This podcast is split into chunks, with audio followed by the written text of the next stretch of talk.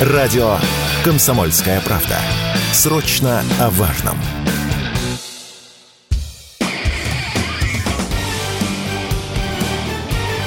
Говорит полковник. Нет вопроса, на который не знает ответа Виктор Баранец.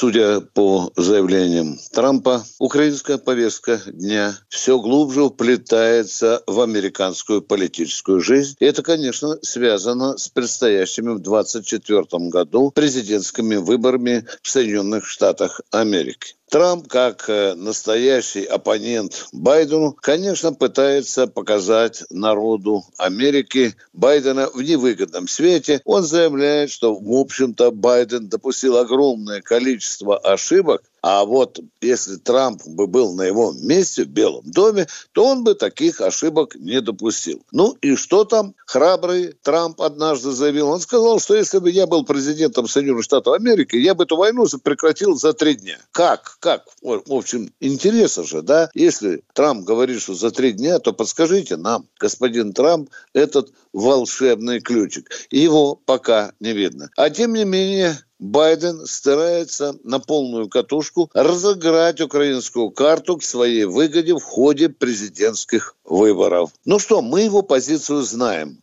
Он каждый день по пять раз в сутки призывает своих сторонников и по НАТО, и по, из других стран накачивать Украину своими вооружениями. А вот здесь происходит достаточно любопытная вещь в недрах американского общества. Все чаще и чаще, и на уровне Конгресса, и на уличных митингах раздается вопрос, Байден, что ты делаешь? У нас он сгорело больше ста человек, у нас целый регион сгорел, а ты накачиваешь Украину, далекую Украину, которую не каждый украинец увидит на карте, ты накачиваешь Украину оружием. Может быть, надо сместить как-то акценты, но это не для Байдена. Похоже, что это не для Байдена.